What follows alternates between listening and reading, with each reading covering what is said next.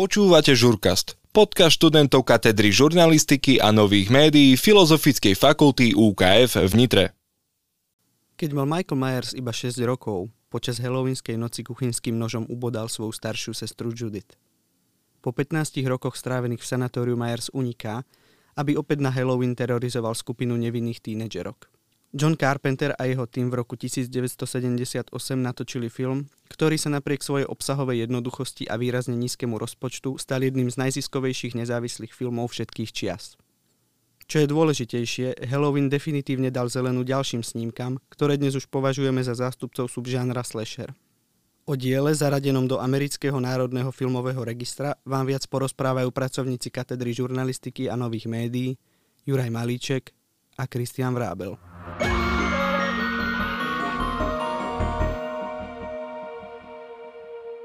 Keď režisér John Carpenter ukázal producentom teda tzv. rough cut, v podstate ešte taký hrubý zostrih, môžeme to tak nazvať, tak tým mu povedali, že film nie je strašidelný.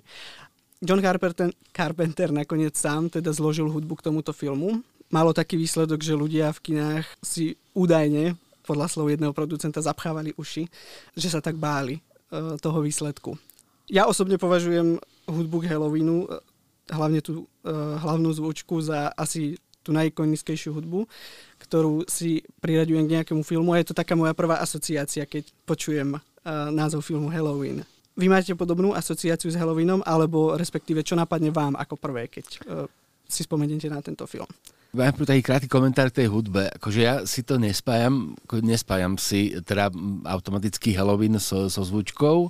Je tam jasná tá alúzia na Hitchcocka, je proste vidieť, že e, Carpenter sa učil od najlepších.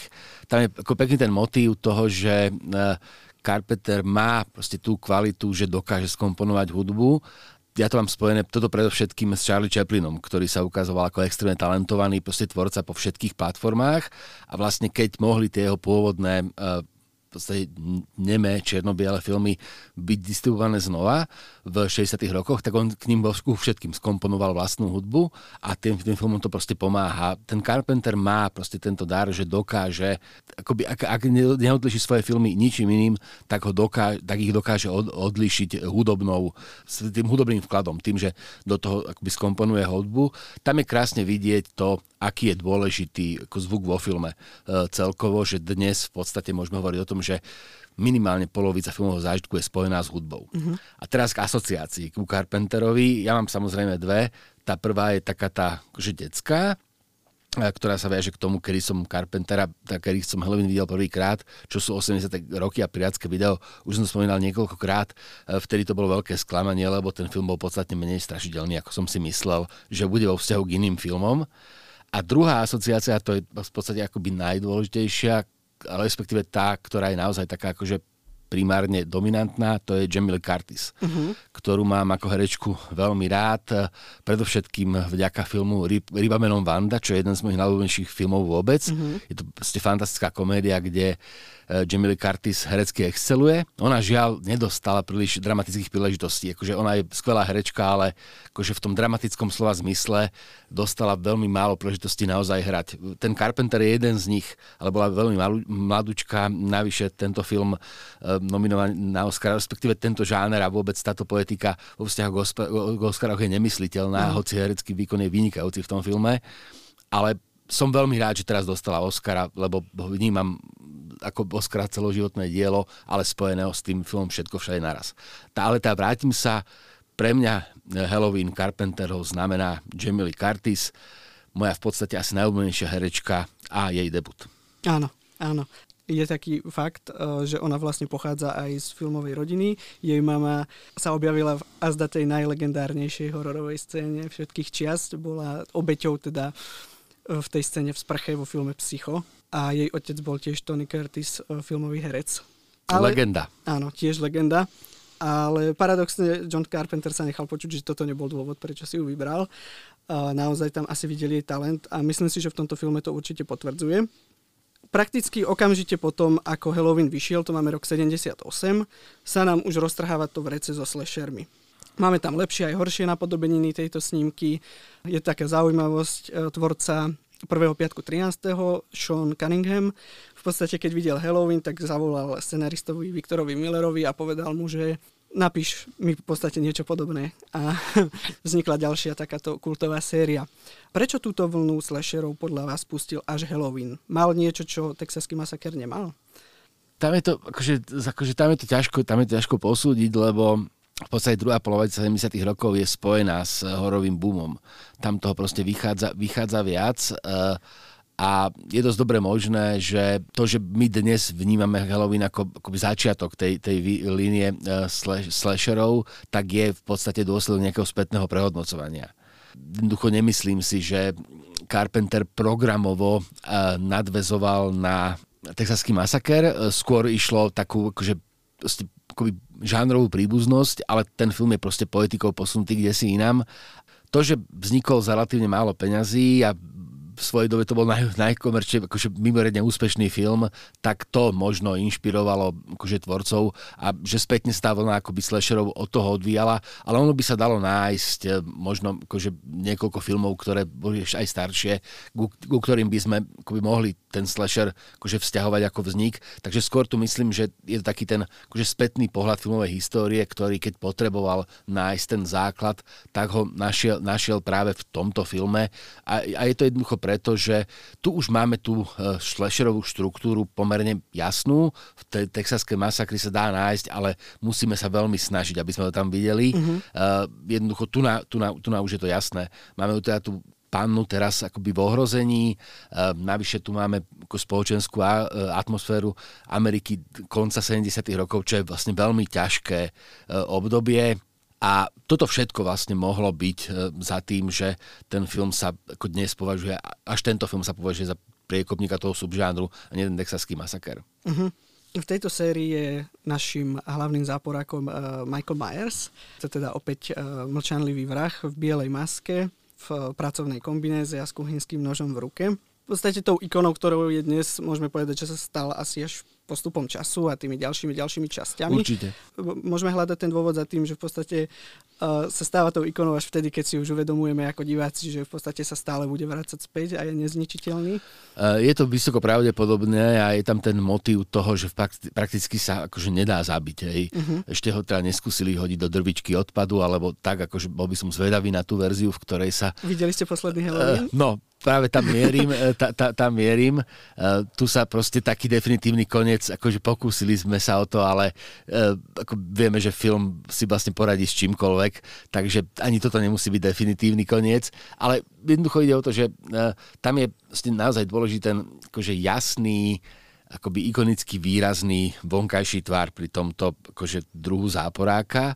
A tu je jednoducho tá maska je proste akože naozaj že veľmi, veľmi vďačná som sa do, kde si dočítal, že je to vlastne Kirková maska. William Shatner, áno. E, z, zo Star Treku len e, upravená a teraz, keď som sa pozrel práve pred tým nahrávaním znova, tak je to vlastne identifikovateľné, áno. ale nejak ma to nenapadlo.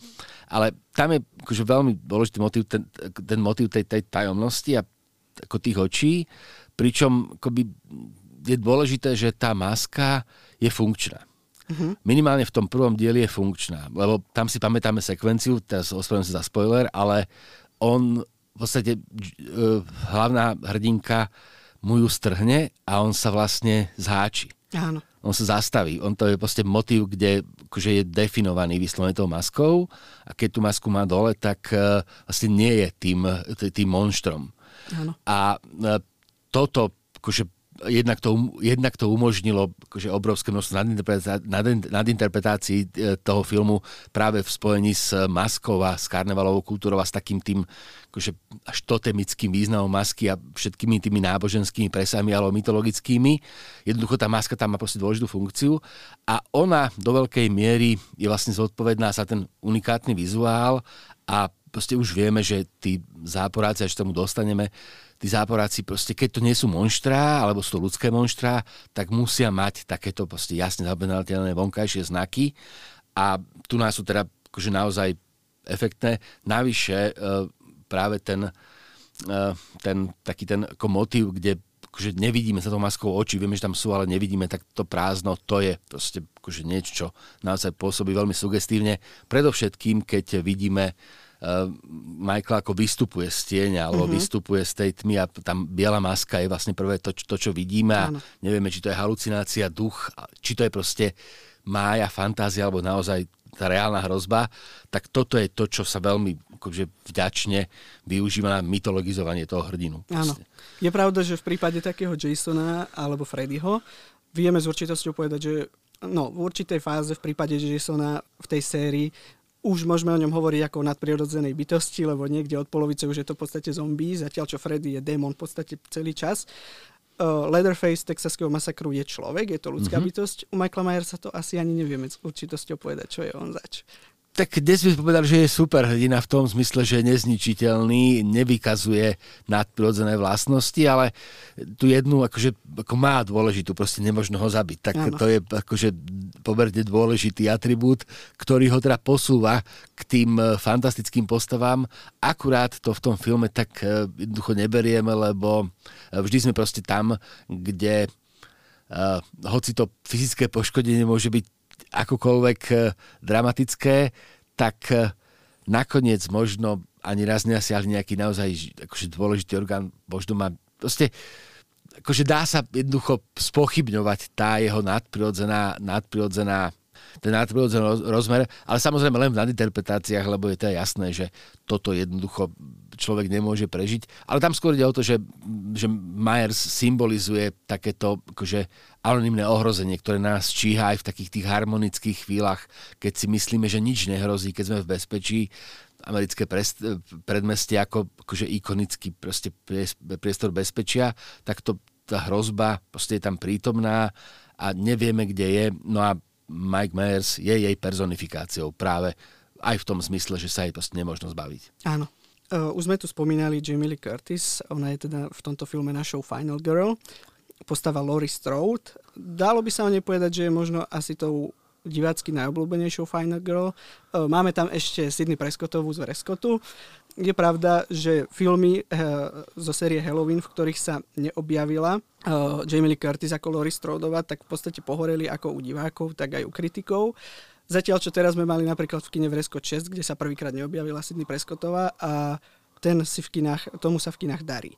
Dalo by sa povedať, že pre fanúšikov Halloweenu je možno Jamie Lee Curtis ešte silnejším lákadlom ako samotný Michael Myers? Uh, to, to neviem, tam skôr ide o, to, tam, tam skôr ide o, o ten problém toho akože vyprázdnenia tých frančíz, uh, čo vlastne akoby k čomu dochádza s tým, že je to teda ako atraktívne, tak sa s tým generujú pokračovania a varuje sa príbeh a pokúša sa akýmsi spôsobom rozvíjať.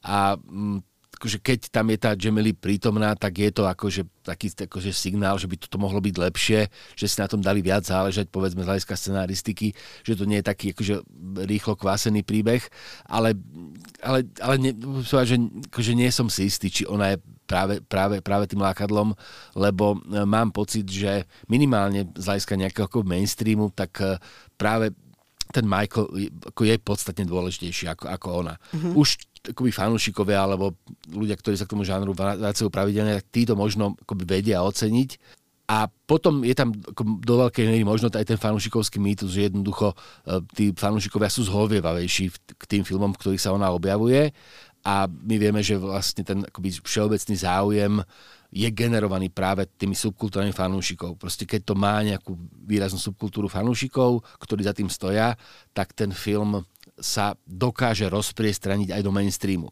Oni ho proste odporúčia ďalším ľuďom, ktorí už nie sú fanúšikovia, ale odporúčia ho. A proste, tam proste jednoducho vieme, preto Marvelovky budujú tak svedomité tej fanúšikovské komunity, že toto proste pomáha akože tých fanúšikov nemusí, nemusí byť veľa, ale keď sú proste ortodoxní a tomu filmu veria, tak dokážu pomôcť jeho predaju. Uh-huh. A možno je to jednoducho proste tam ten signál, že tie filmy, v ktorých Jamie nie je, tak tí fanúšikovia už odporúčajú menej akoby, toho mainstreamu a preto sú komerčne menej úspešné. Alebo je to len preto, že sú horšie. Áno. Ja som si pri príprave na túto epizódu pozrel uh, režisérsky zostrih toho uh-huh. pôvodného filmu, ktorý má teda nie som si istý o koľko minút je to viac, ale má hodinu 40 alebo tak nie? Asi o 11 minút, Áno. 10 alebo 11 minút. Vy ste teda tento režisérsky zostrih videli a ako ho hodnotíte, keď ho porovnáte s tou pôvodnou kinoverziou?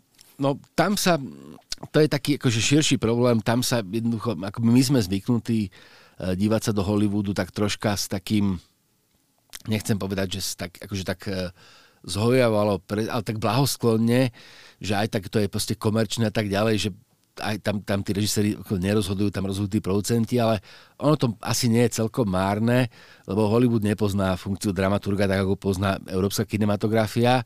Tam tú úlohu toho dramaturga plnia tí executive producenti a oni ste vedia častokrát lepšie, ako ten film s ním bude fungovať, ako tí režiséri, pre ktorých to je naozaj akože, ako bytostné dielo.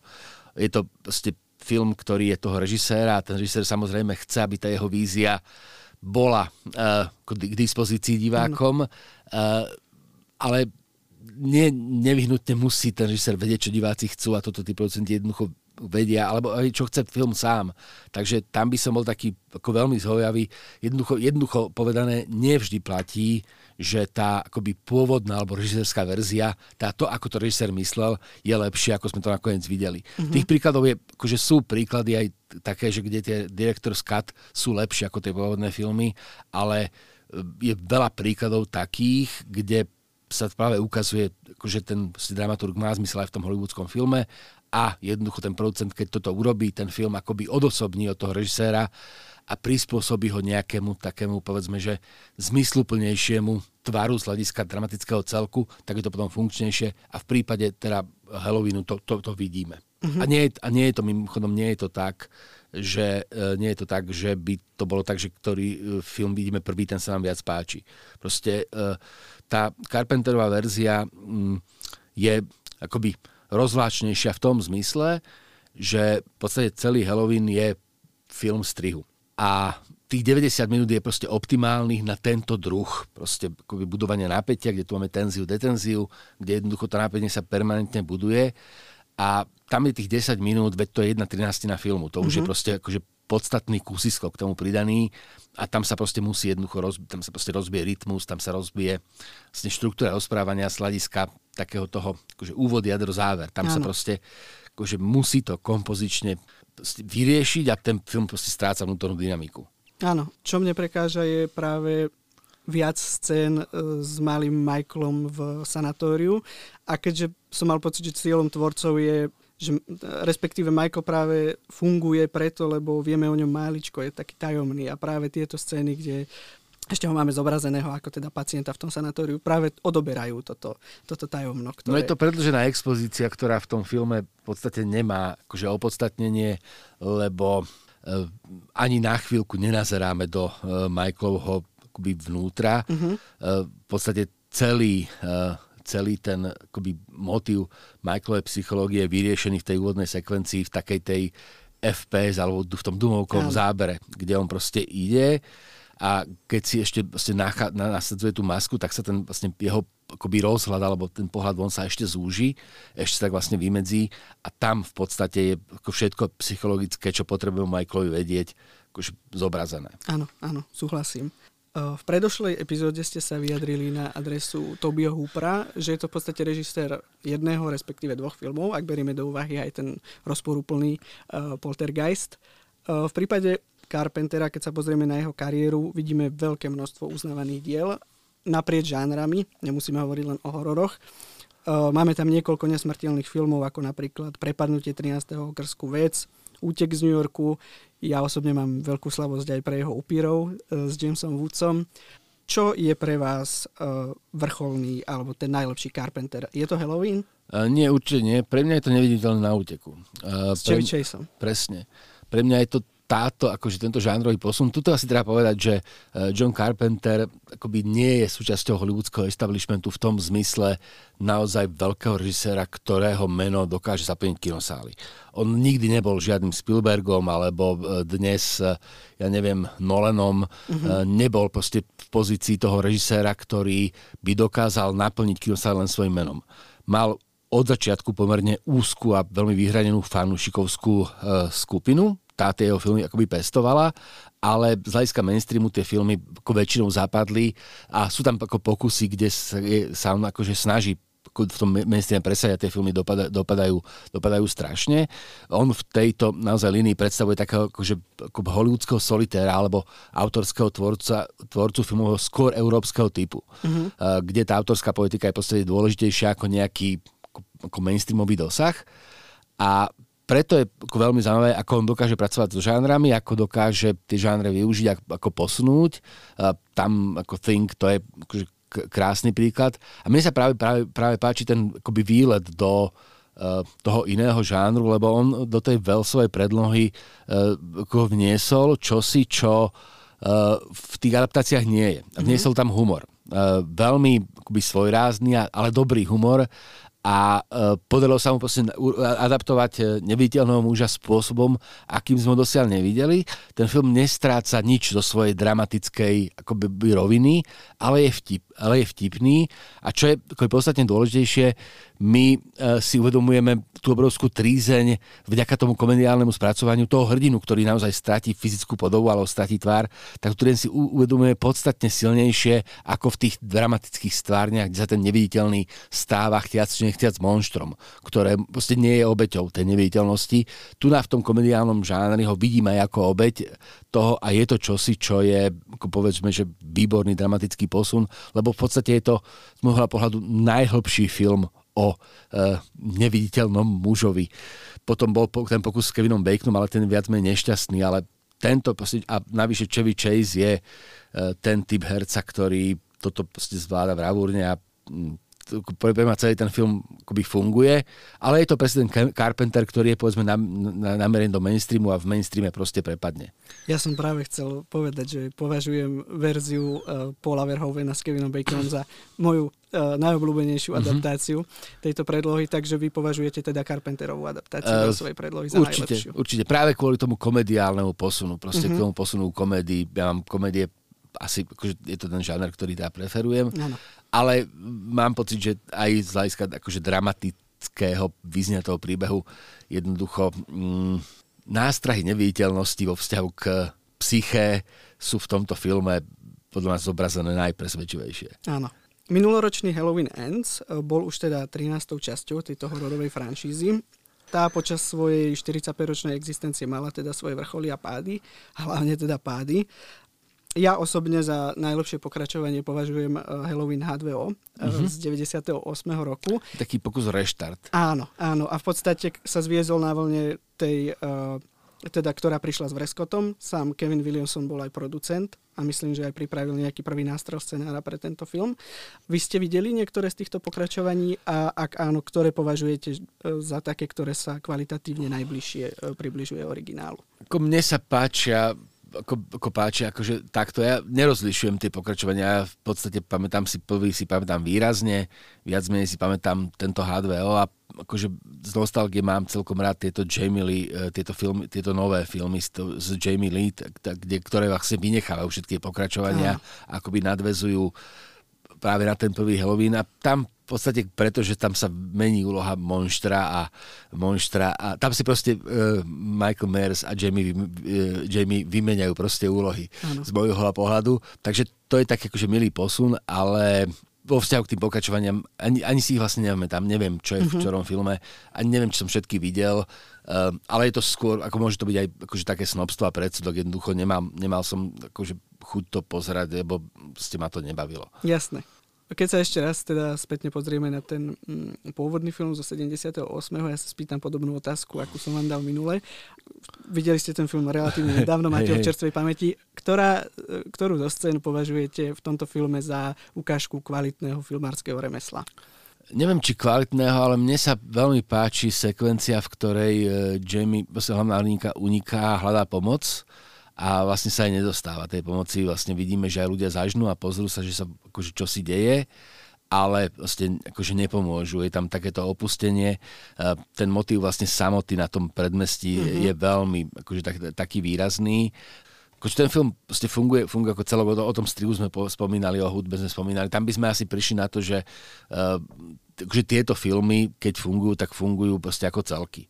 Že nemá príliš zmysel sústredovať sa na nejaký akože špecifický prvok, lebo akože výsledná kvalita je spoluprácou všetkých zložiek filmového jazyka a tu, tu, tu, tu, na to, tu na to asi platí, takže by som asi zostal pri tom, že Halloween je proste taký, že akože tam vidíme, že účelnosť všetkých zložiek filmového jazyka.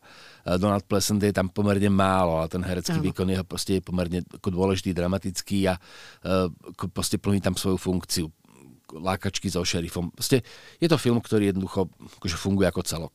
Áno. Ale prepačte, ale musím povedať, že aj tu platí, že akože zostarol ten film, že proste dnes sa na neho treba dívať tými fanúšikovskými očami, čo vlastne o žánrových filmoch platí všeobecne o komédii najmenej. Komédii mm-hmm. proste starnú najmenej.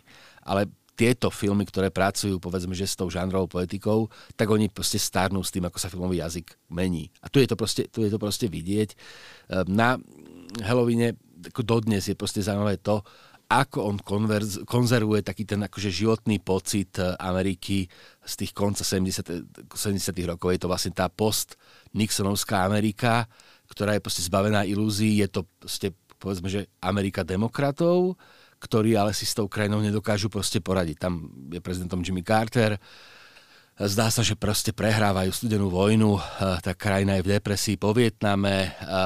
Vlastne jediné, čo naozaj, čo naozaj tam v podstate akoby rezonuje, je takéto akože bezpečie toho domova na predmestí. Mm-hmm. A tu na proste Carpenter rozbíja aj túto vlastne poslednú istotu tej Ameriky tých 80 rokov. Uh, a to je čosi, čo robí z toho filmu taký ten akože dôležitý historický milník, ktorý veľmi vypovedá o dobe, v ktorej vznikol.